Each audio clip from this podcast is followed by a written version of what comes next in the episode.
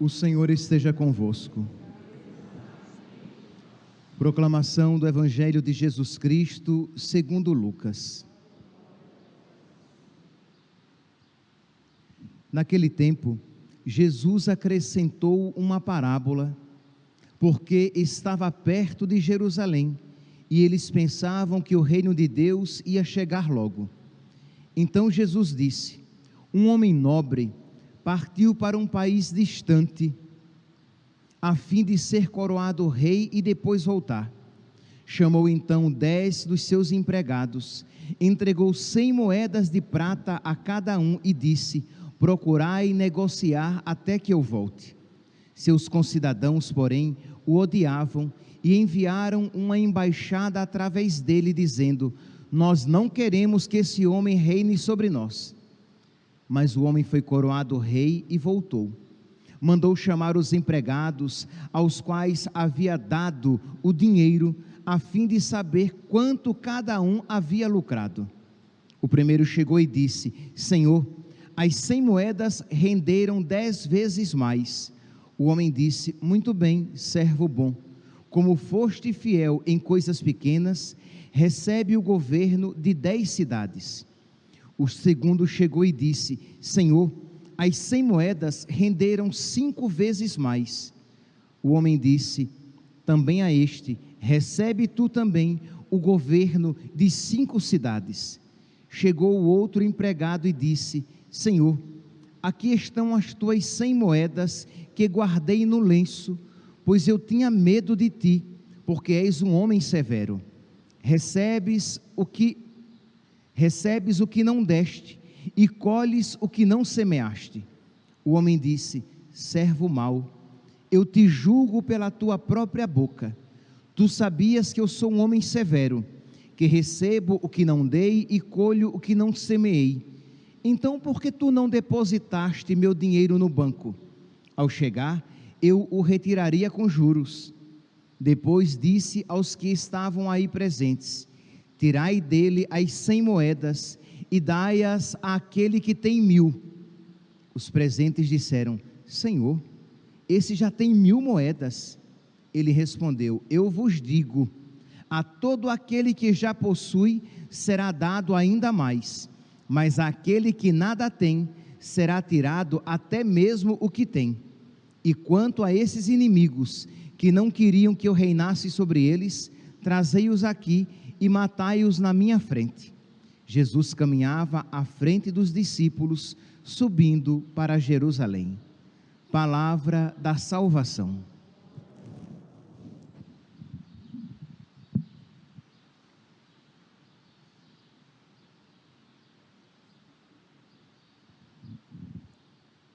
Caríssimos irmãos e irmãs, temos hoje a alegria de celebrar a memória de Santa Isabel da Hungria.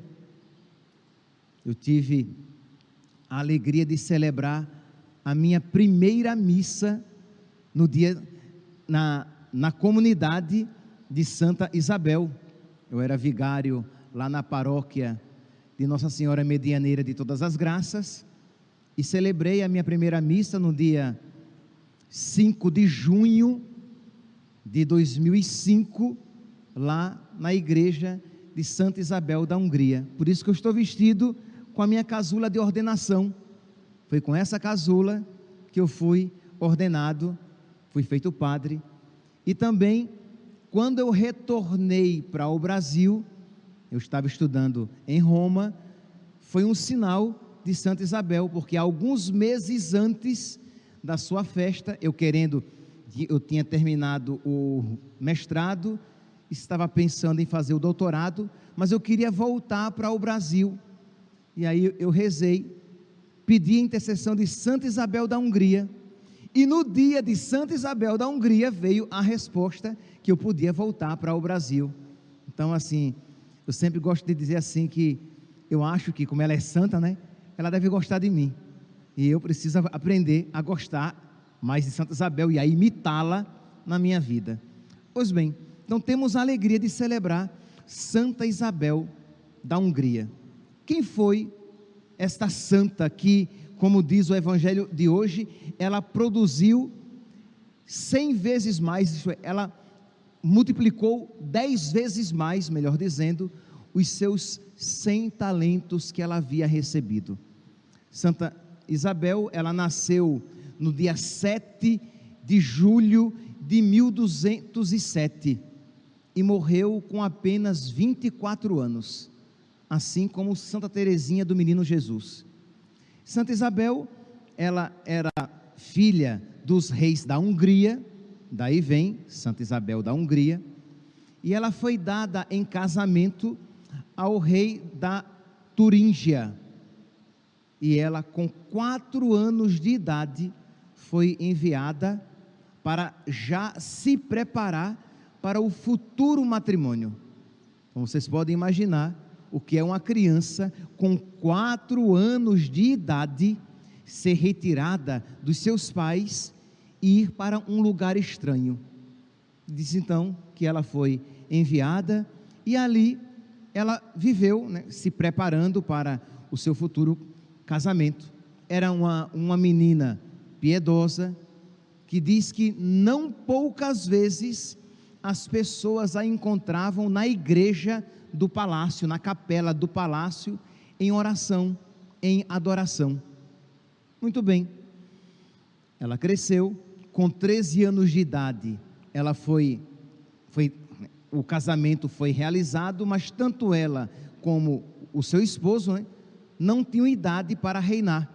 Seu esposo também era muito jovem, o rapaz Luiz. Então, enquanto ele chegava, se preparava para chegar à idade de reinar, a sua mãe, porque o seu pai já havia morrido, a sua mãe Sofia reinava em seu lugar. Sua mãe, que de sabedoria tinha apenas no nome Sofia, porque não era nada sábia, juntamente com os irmãos, né, os irmãos de Luís, os filhos da rainha Sofia, Henrique e Conrado. Eles tinham um ciúme do irmão, do, do primogênito e da futura rainha Isabel, que era muito piedosa. E isso atraiu a antipatia tanto da rainha como dos cunhados, porque ela era uma mulher, uma mocinha de muita, uma jovem mulher de muita oração e ela de alguma maneira influenciou na vida do rei. Luís também se tornou um, um príncipe piedoso, dado à oração e que se alegrava com aquilo que a sua futura rainha fazia. Isabel, ela socorria os pobres com grande generosidade. Aqui, meus santos, nós vamos falar de uma generosidade heróica. É uma coisa que nós precisamos compreender. O que é que faz um santo? Um santo, por graça de Deus, por graça acolhida, mas de alguma maneira colaborada, ele colaborou com a graça. O santo vive de uma maneira heróica, divina, aquilo que nós, às vezes, vivemos de uma maneira medíocre, superficial. Então quer dizer, ela vivia de uma maneira tão extraordinária que nós só podemos dizer ou era Deus fazendo aquilo nela, ou é humanamente inexplicável. Então, quando nós vemos o que um São Francisco que viveu a pobreza de uma maneira heróica.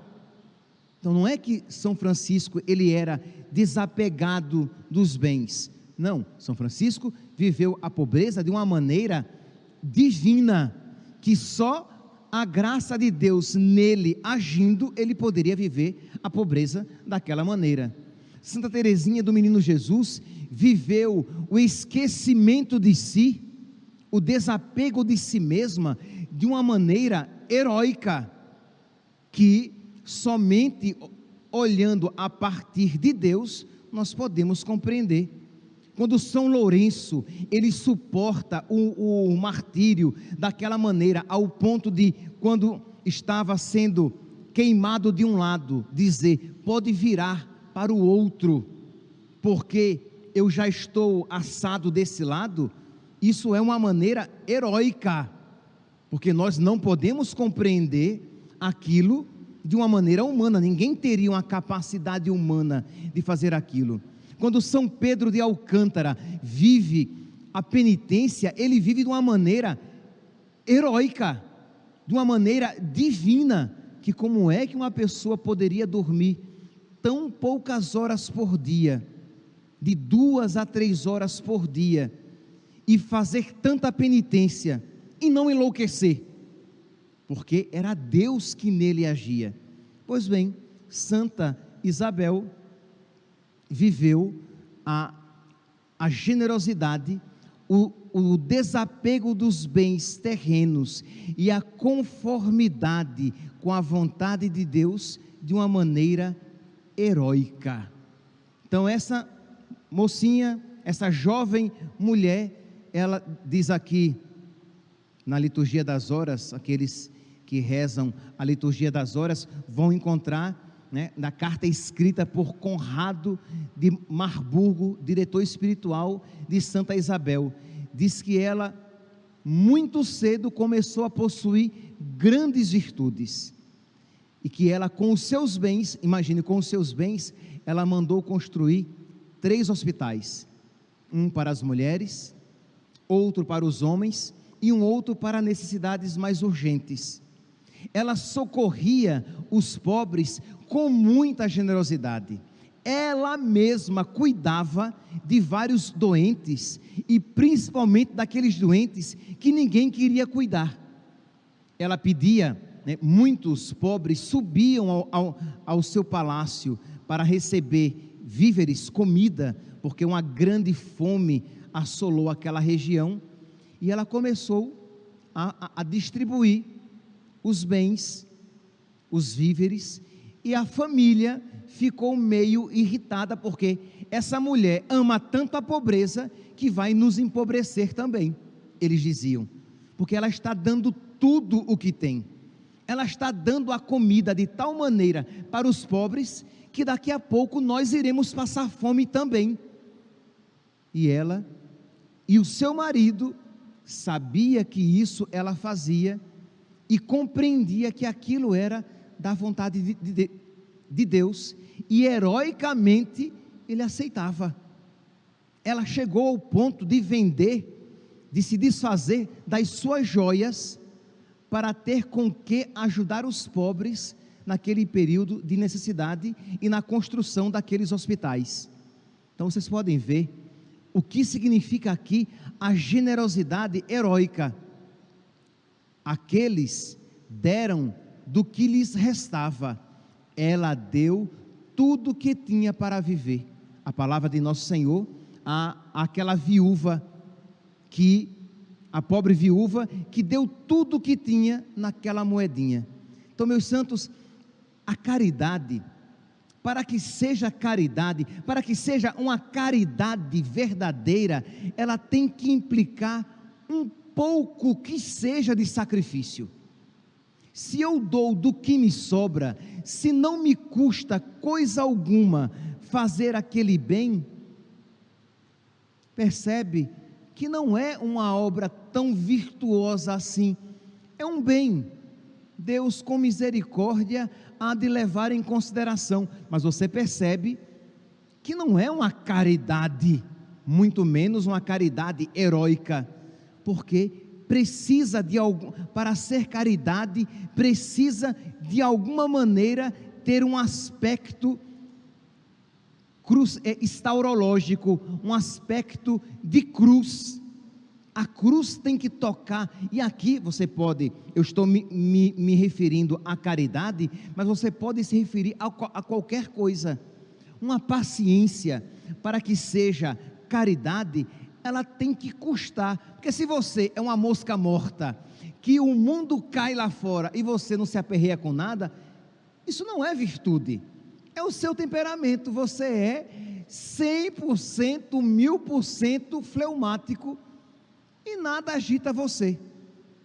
Mas se você, se a paciência lhe custa, se aquela humilhação lhe custa e você vive aquilo por amor a Deus, porque quer se configurar a Deus, aquilo é virtude, porque aquilo de alguma maneira custa de você, exige de você.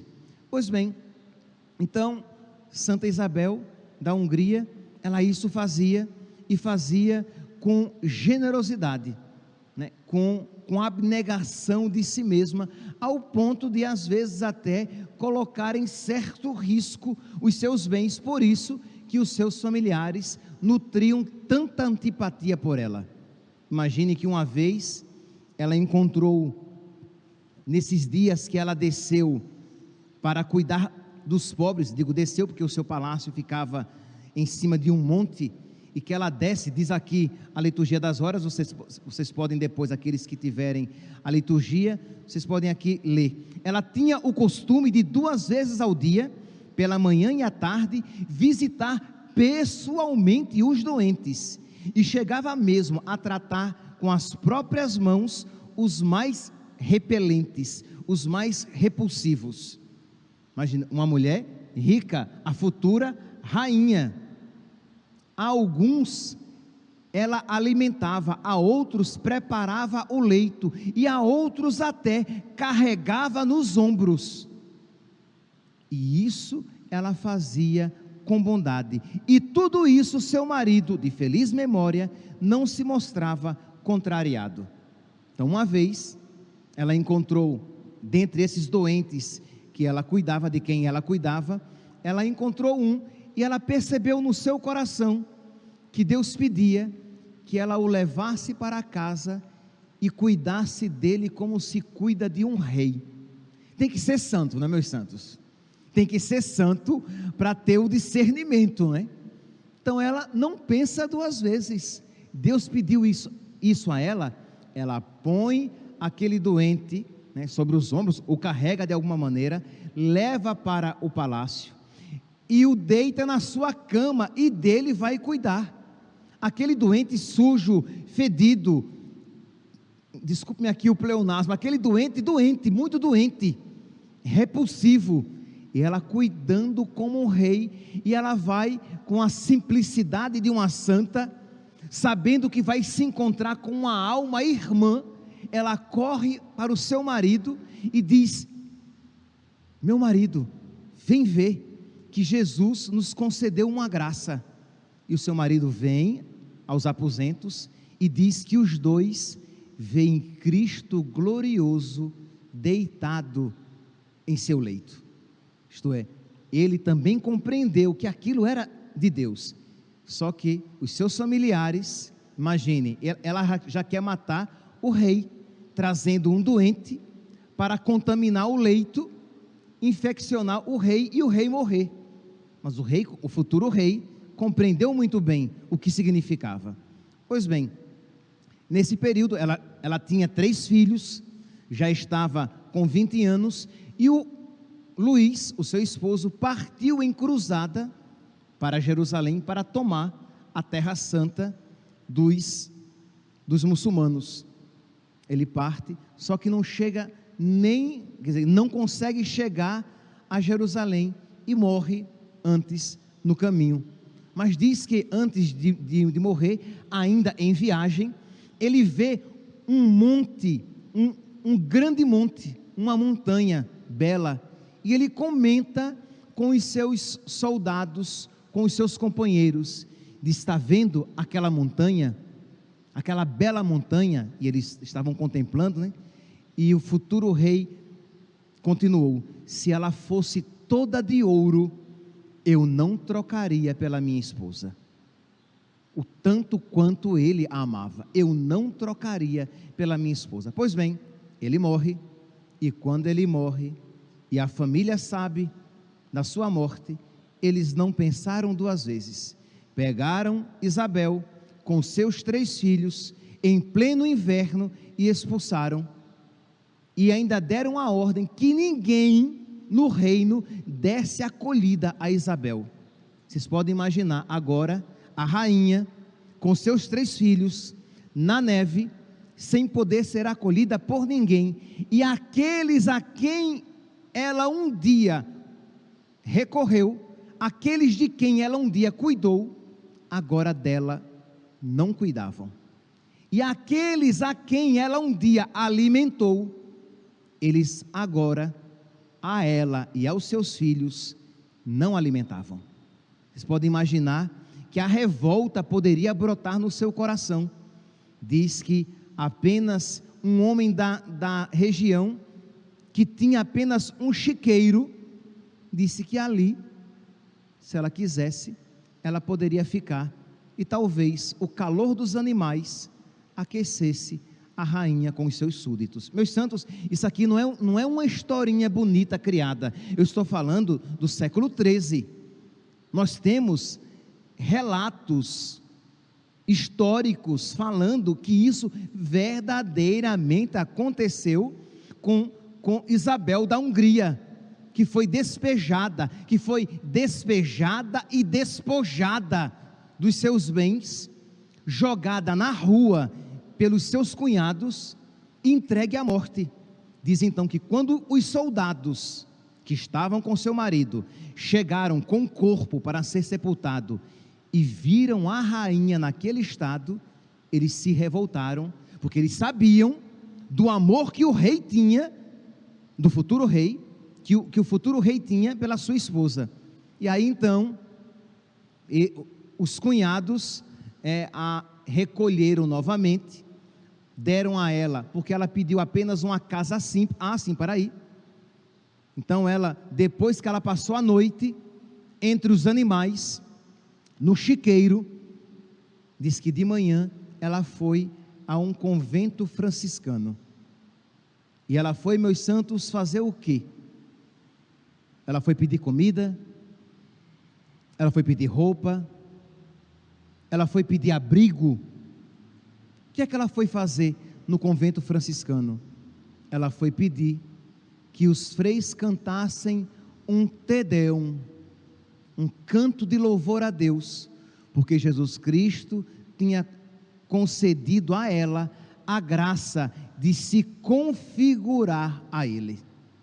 Imagine, meus santos, depois de todo esse sofrimento, de toda esta humilhação, ela queria que cantassem: A vós, ó Deus, louvamos, a vós, Senhor, cantamos, a vós, eterno Pai, adora toda a terra. A vós cantam os anjos, os céus e seus poderes. Sois santo, santo, santo, Senhor Deus do universo. Ela queria que cantassem um louvor, porque Deus se dignou de unir, de uni-la a ele na sua paixão. Porque ela sabia, meus santos, que não pode se unir a Cristo glorioso quem não quer se unir a Cristo crucificado. Percebe aqui, meus santos, o que isso significa para nós que recebemos Jesus na Eucaristia, para nós que queremos ter comunhão com nosso Senhor. Como poderemos ter comunhão com nosso Senhor? Como poderemos ser admitidos na Sua glória se nós não queremos ser admitidos na paixão de nosso Senhor? Se nós, quando somos humilhados, contrariados, quando a cruz se manifesta na nossa vida, nós nos revoltamos, nós começamos já a rezar, fazer 300 novenas, 365, uma novena para cada dia do ano, pedindo a Deus que livre você daquele tormento, sem sequer se perguntar: Senhor, é da tua vontade esta doença? É da tua vontade esta humilhação? É da tua vontade, Senhor, esta contrariedade? Não, todo sofrimento é mau.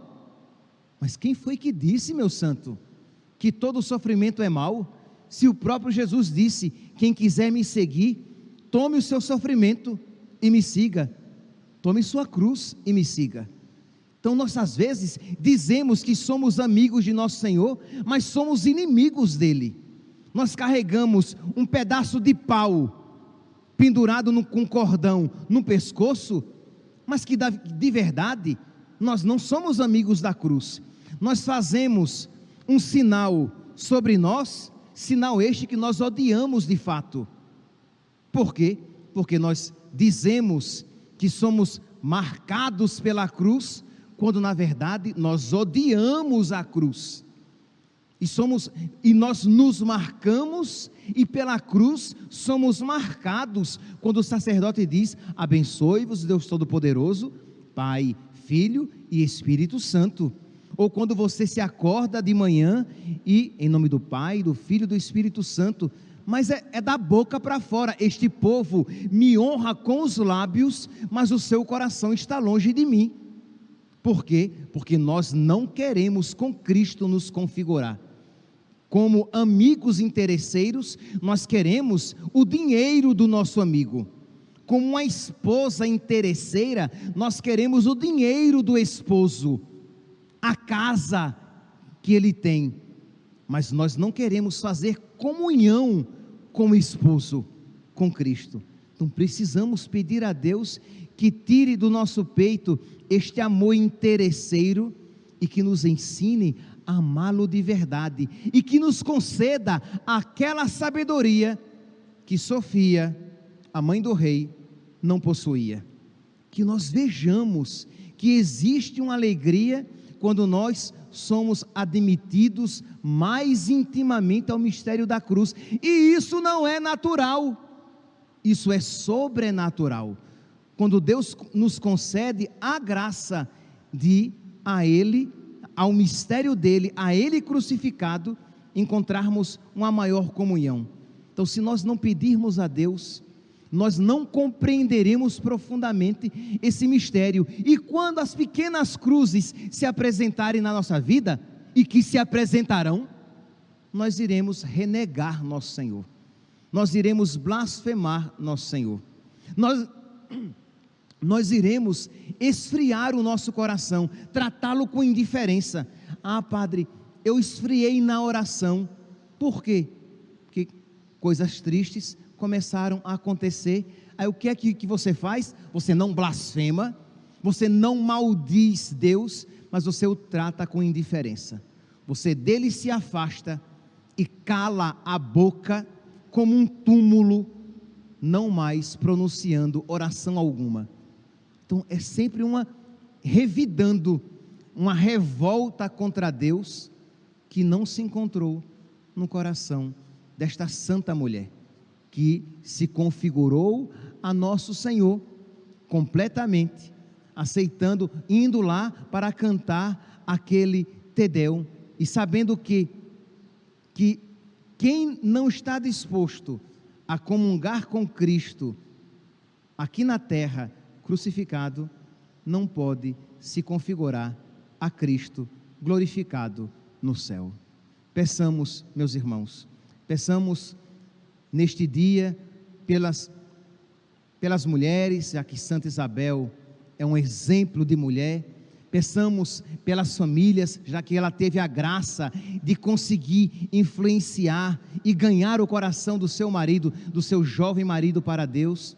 Mas peçamos também por todos os sacerdotes, de um modo particular, peço que rezem por mim hoje, para que aprendamos com Santa Isabel esta este desprendimento das coisas da terra e essa conformidade heróica com a vontade de Deus, de aceitar a vontade de Deus, mas não apenas como um escravo, mas de aceitar amorosamente a vontade de Deus na nossa vida, sabendo que a vontade de Deus é sempre a melhor para nós, mesmo que se nos apresente um pouco desagradável.